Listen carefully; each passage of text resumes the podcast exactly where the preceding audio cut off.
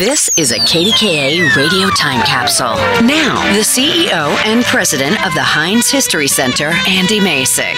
As the keystone of the American arsenal of democracy, Pennsylvania factories work day and night producing war material, and Pittsburgh's men, women, and children earned a reputation for their can do spirit that helped win World War II. In addition to ships, guns, and munitions, our region also played a role in creating one of the most iconic wartime figures, a no nonsense worker named Rosie the Riveter. In 1943, local freelance artist J. Howard Miller developed a poster featuring a Westinghouse Electric woman war worker rolling up her sleeves to help the Allied effort as part of the We Can Do It campaign.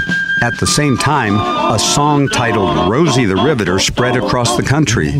All the day long, whether rain or shine. She's a part of the assembly line. She's making history, working for victory. Rosie. The song and image led to widespread popularization of the iconic figure as millions of Rosie the Riveters throughout the country entered the workforce for the first time, including 30,000 women working at factories and mills in Pittsburgh.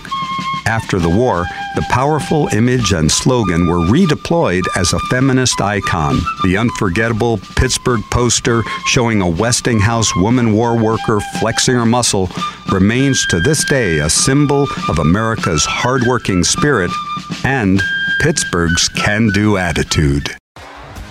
T Mobile has invested billions to light up America's largest 5G network from big cities to small towns, including right here in yours.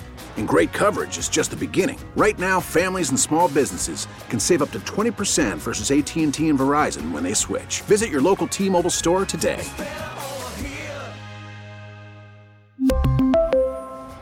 Plan savings with three lines of T Mobile Essentials versus comparable available plans. Plan features and taxes and fees may vary.